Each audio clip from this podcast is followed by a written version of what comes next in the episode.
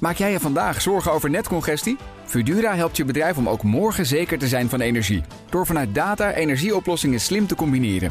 Zo installeren we bijvoorbeeld een batterij om je extra opgewekte zonne-energie niet verloren te laten gaan. Kun jij onbezorgd verder met vandaag? Kijk op Fudura.nl. Fudura, de verandering voor. BNR Duurzaam wordt mede mogelijk gemaakt door PreZero. Verder denken voor een duurzaam morgen. BNR Nieuwsradio. Duurzaam. Harm Edens. Op de groene weg naar 2030 gaan we het vandaag hebben over. CO2 compenseren door het planten van bomen blijkt lang niet altijd effectief. Tipping points, oftewel de cruciale kantelpunten in de klimaatcrisis. En de transitie naar een nieuwe duurzame economie lijkt niet te versnellen. Rabo Research heeft onderzocht hoe de transitie naar een duurzame economie verloopt bij het Nederlandse bedrijfsleven. En ondanks het feit dat 55% van de bedrijven het afgelopen jaar meer heeft geïnvesteerd in verduurzaming dan het jaar ervoor, lijkt het er niet op dat er sprake is van een versnelling. Het rapportcijfer zakt naar een 5,6. Dat ligt aan een tweedeling die er is ontstaan. Aan de ene kant de koplopers die wel investeren en aan de andere kant de rest die niks of heel weinig doet. Op deze manier gaan we het Parijsakkoord niet halen. We blijven maar winst maken op kosten van de toekomst. Hoe lang nog? Ik ben Harm Edens, dit is BNR Duurzaam. En ons groene geweten is deze keer Klaske Kruk van Circularities. Hallo. Nou, dat is een vrolijk begin. Ja. Terwijl er is eigenlijk helemaal geen aanleiding voor, Klaske. Want laten we nog even doorgaan op dat Rabo-rapport. Want daar is meer over te zeggen. De vergroening van onze economie gaat veel te langzaam. Nou, dat kan je wel stellen. MVO Nederland is dus naar buiten gekomen met een nieuwe economie-index. Eh, dat is een soort jaarlijkse thermometer van hoe groen zijn we nou eigenlijk bezig. Nou, en eh, heel veel bedrijven hebben ze daar natuurlijk hun mond van vol. En in de praktijk gebeurt er veel te weinig. 16,5% van de bedrijven is op dit moment duurzaam te bestempelen. En dat is maar 1% meer dan vorig jaar. Dus dat gaat echt heel erg langzaam. 95% van die geldstromen gaat dus nog naar activiteiten die te weinig rekening houden met mens, milieu en samenleving.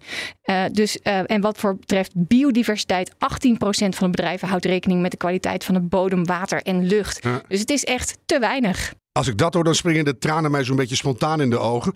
MVO Nederland zegt nu: bedrijven, kom in actie. Hoe verklaar jij dat dit in de praktijk blijkbaar nog veel te weinig gebeurt? Waar is van iedereen die intrinsieke motivatie? Nou, heel eerlijk gezegd, denk ik dat heel veel mensen best wel een intrinsieke motivatie hebben. Dat is het gekke ook, hè? want er is ook al allerlei onderzoek naar gedaan. En het verschilt een beetje, maar zeker 80% van de Nederlanders ligt echt wakker over de toekomst. Hè? En zou ook echt daadwerkelijk wel iets willen veranderen. Maar ik denk dat heel veel bedrijven toch nog in een soort van systeem zitten waar je niet op dit wordt afgerekend. Je wordt wel afgerekend op uh, ben je financieel rendabel en ben je efficiënt genoeg. Dus eigenlijk zouden we veel meer toe moeten naar een systeem waar uh, zowel je naast de economische rendabiliteit van je bedrijf het hebt, het ook hebt over je kwaliteit Ja. op het gebied van maatschappij en milieu. Ja. En dat ook nog eens een keertje helemaal doorvoeren in bewijs van spreken je jaargesprek. En we hebben CEO's nodig die zichzelf een beetje afrekenen.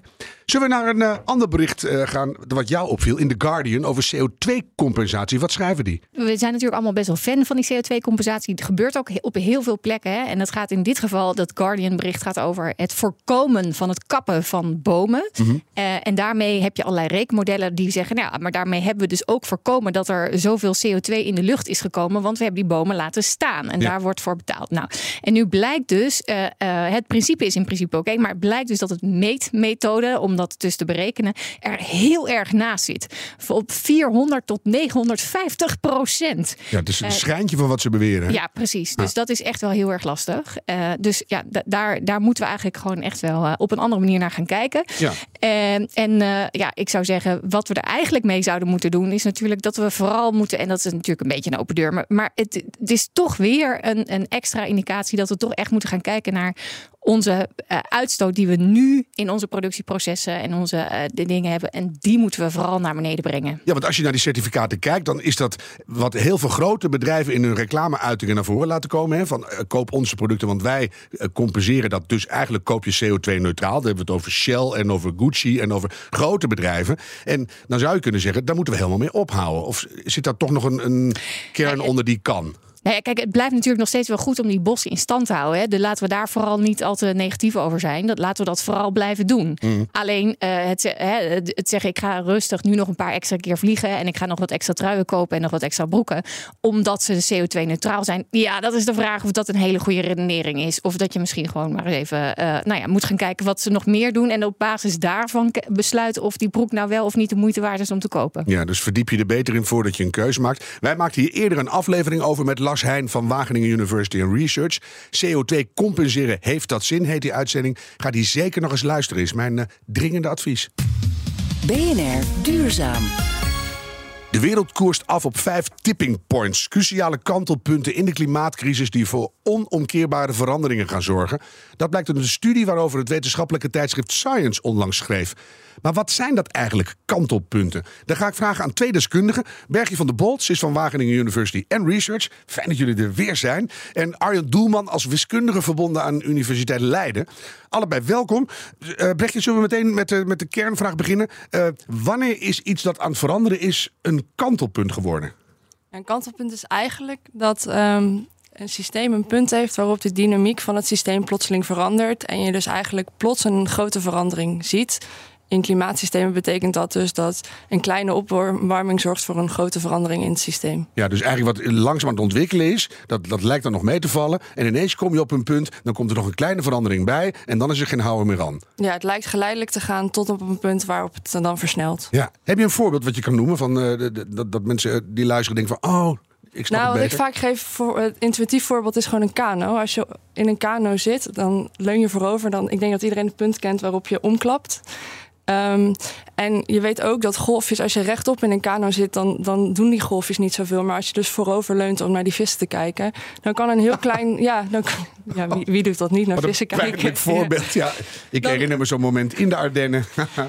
ja. en dan kan zo'n heel klein golfje ervoor zorgen dat je omklapt. En het is ook nog, ik, ja, ik weet niet wie er op zijn kop in het water heeft gehangen. Maar het is echt verdomd lastig om weer terug te komen. Dat Ja. kost echt uh, heel veel meer energie dan uh, uh, in het water vallen Ja, zelf. Dus, maar dan eh, zeggen, of, of gewoon constateren, er is geen weg terug meer. Je dondert erin. Hè? ja, mij lukte het niet om terug te Ja, komen. precies. Dus ik zou een onomkeerbaar punt zijn. Arjen, in de klimaatcrisis hebben we ook kantelpunten hè, die jij met meer dan gemiddelde belangstelling volgt. Noem ze niet allemaal, want er zijn er geloof ik wel 16. Maar wat zijn een paar flinke die eh, aandacht Nou, nodig een, hebben? Een hele belangrijke, is een hele cruciale, ook voor Nederland, is het eh, kans dat bijvoorbeeld dat de golfstroom, de EMOC noemen we dat in, het, eh, in de, in de, eh, in dus de de terminologie. De Atlantic Meridional Overturning Circulation. Exact. Maar wat het voor ons betekent is dat de golfstroom zeg maar, zou afslaan. Eh, de, het heel merkwaardig is, de aarde wordt warmer en hier zou het dan lokaal kouder kunnen worden. Ja.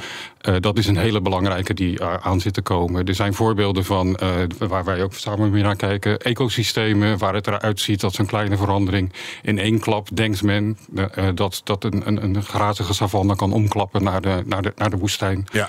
Allerlei, ook de toendra's die gaan opwarmen, waardoor de struiken gaan groeien en een, een groter effect hebben, zodat er nog extra CO2, want dat wordt extra warm, extra CO2, dus nog meer uh, zeg maar klimaatverandering. Mhm. Mm -hmm. Dat zijn er een. Ja, het, het, grote probleem ook bij deze dingen is ook dat men bang is dat als de ene eenmaal begint te kantelen, dat die de rest een schop geeft en dat het een cascade van kantelingen Ja, geeft. dus één, dat, één tipping point kan al de hele boel ja, weer in gang dus zetten. het schop tegen het systeem wat, al een, wat al instabiel was, of al in de buurt zat van zo'n. Je hinkt al een beetje naar voren en dan geeft iemand een schop tegen je kano. Ja, ja dan kan het gewoon gebeuren dat je. knallen die andere kano's er ook op. Ja. Jullie doen hier even voor mijn beeld uh, uh, samen onderzoek naar, toch? Eh, niet samen. We doen wel eh, samen eh, hetzelfde soort onderzoek, maar Ja. we werken niet samen. Maar dat kan na vandaag veranderen natuurlijk. zou zeker kunnen. Eentje die ik er graag wil uitlichten, Arjen, is de Groenlandse ijskap. Dat is Mhm. ook zo'n kantelpunt. hè? Wat zou daar voor, voor Nederlanders, want die luisteren voornamelijk naar BNR Duurzaam...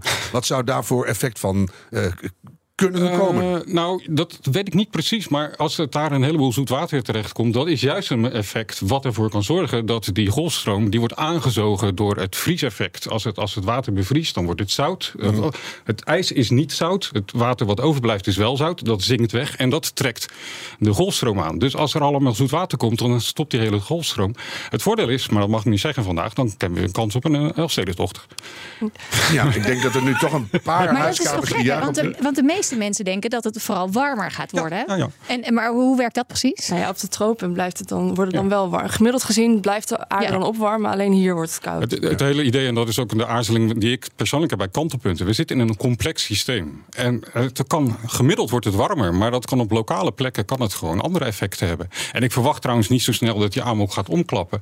Maar er, eh, ja, je draait aan de knoppen van een ingewikkeld systeem. En hier kan er iets gebeuren en daar kan er iets gebeuren. Ja. En als we, We weten het gewoon niet. Nou, we weten nog veel te weinig. Daar komen we zo op. Ik wou nog één kantelpuntje van mezelf toevoegen. Het Amazonewoud. En knik vooral eh Arjen en Brechtje als je denkt, daar heb je een punt. Want als daar door opwarming en ontbossing de regenmotor stilvalt... en dat begint, eh, alle tekenen beginnen daar eh, van te, aan de oppervlakte te komen... dan sterven die bossen af, krijg je een soort massa-extinctie van planten en dieren. Komen er miljarden tonnen CO2 extra vrij... die op hun beurt dan weer zorgen voor extra opwarming. Nou, je voelt dat rad al alle kanten opslaan, Brechtje. Ja, dat klopt. Ja. Ja, het is zo simpel is het. En het is ook weer zo'n cascade. Hè? Het weer wordt dan ook anders. Ja. Je, krijgt, je krijgt een heel ander eh, weerpatroonsysteem. En eh, als dat gebeurt, hè, ook daar zou ik eh, ook nog een keer over na willen denken. Maar het heeft ook weer zo'n cascade-effect. Ja. Kan het hebben. is er geen houden meer aan. Jij hebt het onderzocht, Brechtje. want Je bent er ook mee bezig. Hoe goed kunnen we kantelpunten inmiddels voorspellen? Dat we voelen, dat is er één en hij komt eraan. ja, niet zo goed. Zeker in klimaatsystemen niet. Want eigenlijk wil, moet je een systeem echt observeren dat hij over zijn kantelpunt gaat. Om goed eh, te zien waar zo'n kantelpunt zit. Met dingen als meren kan je dat doen. Eh, met klimaatsystemen wordt het toch wat lastiger. Dat het zo groot is. Nou ja, en het is denk ik niet heel ethisch om te zeggen... nou, zullen we even Groenland over zijn kantelpunt heen eh, helpen... om te kijken waar het precies zit. Dus lastig subsidie krijgen. En ik weet niet of je het echt wil. eh, wil. Nee, want dan Nee. kom- kan je ook niet meer terug. Dat is Nee, nou de kan je niet terug. Dus, dat, Ja. dus daar ben je, ben je gewoon afhankelijk van modellen en observaties. En die observaties zijn gewoon nog niet zo lang dat we dat doen. Mhm. Ehm, dus dan moeten we naar het verleden gaan kijken. Ehm, en wat, wat Arjen ook zei, het is zo'n complex systeem. Alles ehm, heeft invloed op elkaar. Dus de Amazone staat bijvoorbeeld niet los van de permafrost eh, eh, in Rusland. Het, is, het, is allemaal, het heeft allemaal... ehm, Inwerking op elkaar. in op elkaar. Ja. En we weten heel veel processen nog niet. Dus dat zorgt ook voor onzekerheden en verrassingen die we nog, dat we gewoon nog niet weten. Dus daarom in die studie zie je ook best wel grote marges van wanneer we denken dat een, een systeem mogelijk gaat kan- eh, kantelen. Dat komt daardoor. Ja. En, en dat kost dus ook nog weer extra tijd als je het allemaal moet gaan onderzoeken. Kijk, ik even weer naar Arjen. Jij werkt mee aan een onderzoek over de impact van kantelpunten. En het najaar verscheen dat artikel waar ik net aan refereerde in Science. Met ook wel weer een, een hoopvol eh, Mhm. eh, een voetnootje ergens. De aarde blijkt veerkrachtiger dan we tot nu toe dachten. Ecosystemen met name. eh, maar ik denk inderdaad ook de aarde veel krachtiger is dan eh, we denken. Het is misschien een beetje wetenschappelijk, maar de modellen waar we heel veel mee werken, dat zijn simplificaties. En als je daar wat beter naar kijkt, blijkt er gewoon eh, veel meer ruimte te zitten dan alleen maar het versimpelde kantelpunt. Ja. Betekent niet trouwens dat, dat dat betekent, nou ja, het gaat wel goed, de aarde is weer krachtig.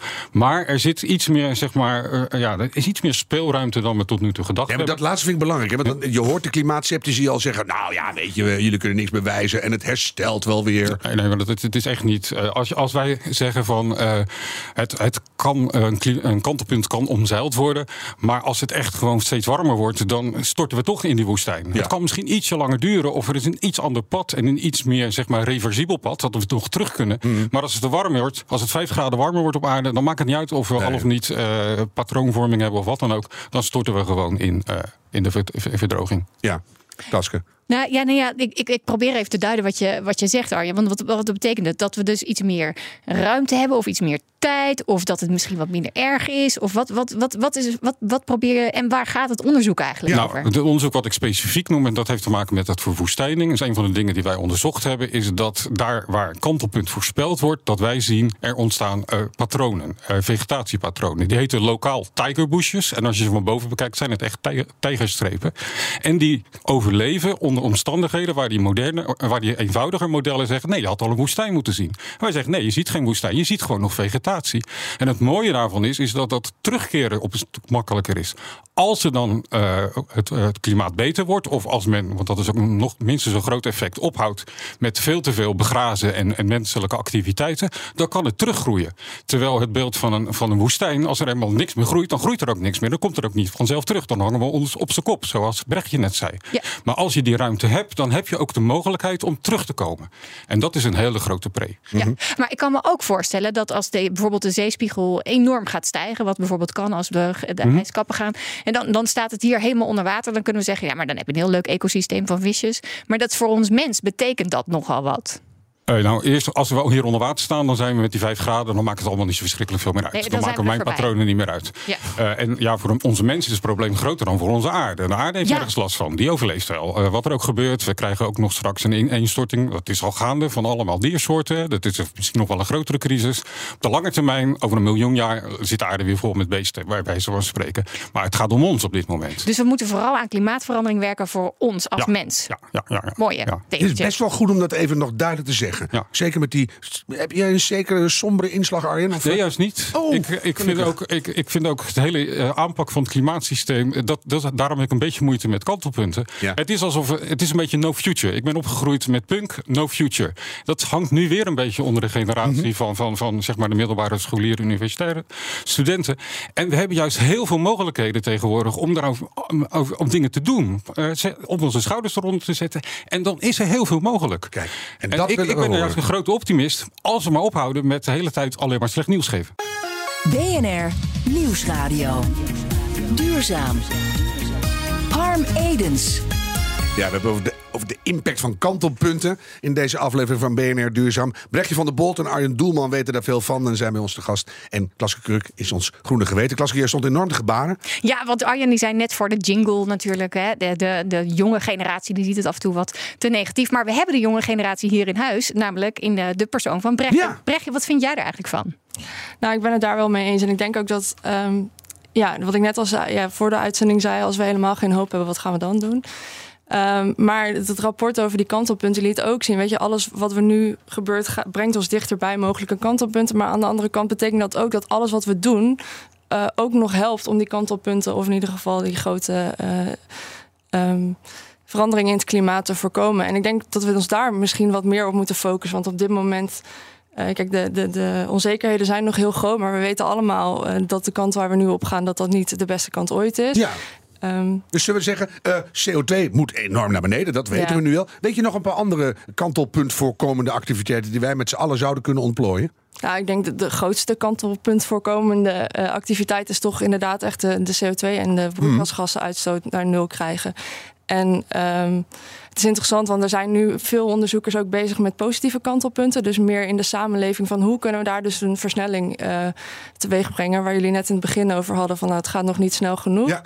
Ook daar in dat soort systemen zit- kunnen kantelpunten zitten waarbij een bepaalde maatregel of een bepaald beleid ervoor kan zorgen dat er opeens een, een, een, een hele grote verandering eh, plaatsvindt. Weet je er een? Zo'n beetje. Nou, je ziet dat het nu bij elektrische auto's langzaamaan een beetje gaat komen. Dat, eh, volgens mij in Noorwegen is nu 50% van de nieuwe auto's ja, is in. Nederland eh, 1 op 4 nu. ja, Nederland Ja. loopt een beetje achter. ja. Maar dat is op zich, het geeft wel hoop eh, dat dat een, een, een, een transitie is die heel snel Ja, kan gaan. Maar wel een hele Ja. voorzichtige nog. Hè? Want we willen nog Nee, steeds wel allemaal ons eigen autootje. En dat, en zit dan nu een stekkertje aan. Maar je denkt ook wel, waar zijn die grote game changers? Dat we zeggen, we, we doen een deelauto voor de hele staat is wel genoeg. En eh, is het niet ook zo dat als we meer blijven produceren en consumeren, dat we gewoon veel meer blijven uitstoten en het dus dweilen met de kraan open is, ook al gaan we af en toe een elektrische auto rijden?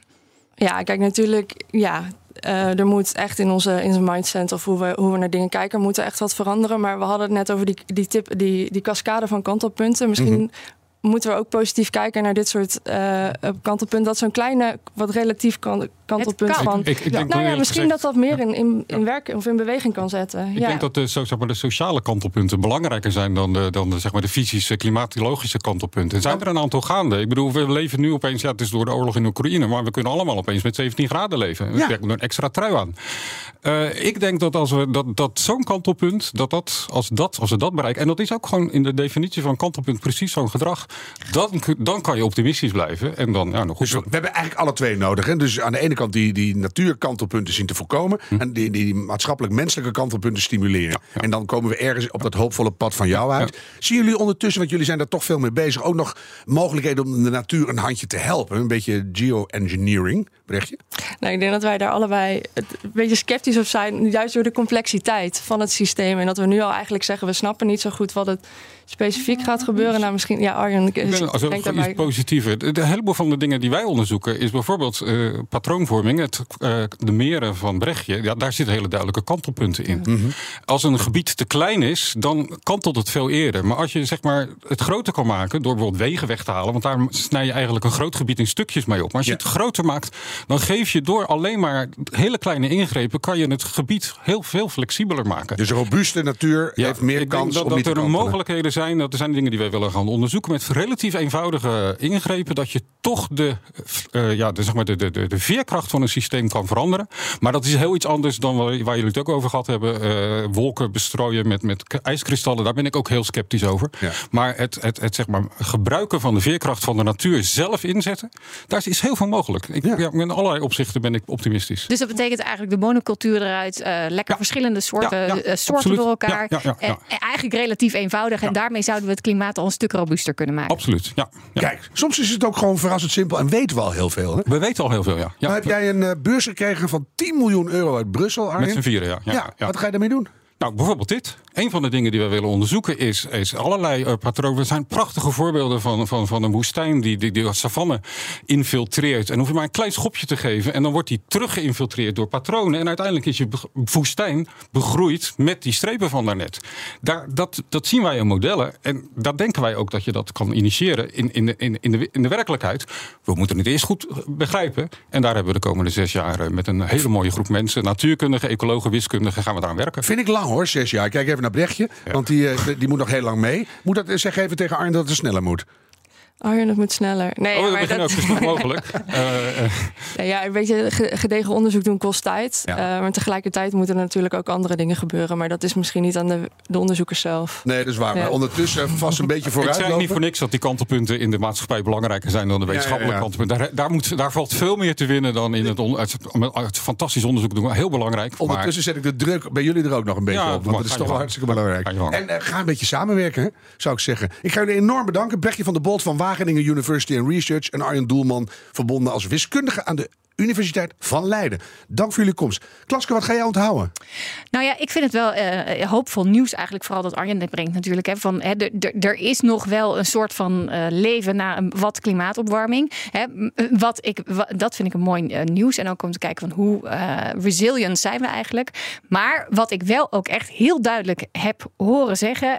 zowel Arjen als Brechtje is... ja, maar we moeten vooral ook zorgen dat die klimaatverandering uh, dat we die tegengaan. En niet zozeer voor de natuur, die is wel robuust, maar vooral voor onszelf. En het groot gedeelte daarin is gedrag en een, klein gedeelte misschien zelfs ook wel technologie. Dus we kunnen heel veel zelf doen. Klaske, dankjewel. Mijn aanvulling is uh, eigenlijk iets, uh, een, een, toevoeging. Laten we vooral niet denken dat de natuur het allemaal voor ons oplost. Ook al is die resilient, het woord van de dag. We moeten echt kappen om de atmosfeer te gebruiken als CO2-vuilnisbelt. Afgelopen week was, weten we allemaal, het World Economic Forum in Davos. En Al Gore zat daar in een panel. Ja. En een deel van zijn betoog wil ik hier aan het slot van deze aflevering graag met je delen. Want die groene weg naar 2030 begint vandaag. Dus laten we die met z'n allen nemen en een beetje doorlopen graag. De tijd van treuzelen is voorbij. We're still putting 162 million tons into it every single day. That's what's boiling the oceans, creating these atmospheric rivers and the rain bombs and sucking the moisture out of the land and creating the droughts and melting the ice and raising the sea level and causing these waves of climate refugees predicted to reach 1 billion in this century. Look at the xenophobia and political authoritarian trends that have come from just a few million refugees. What about a billion? BNR Duurzaam wordt mede mogelijk gemaakt door PreZero. Verder denken voor een duurzaam morgen.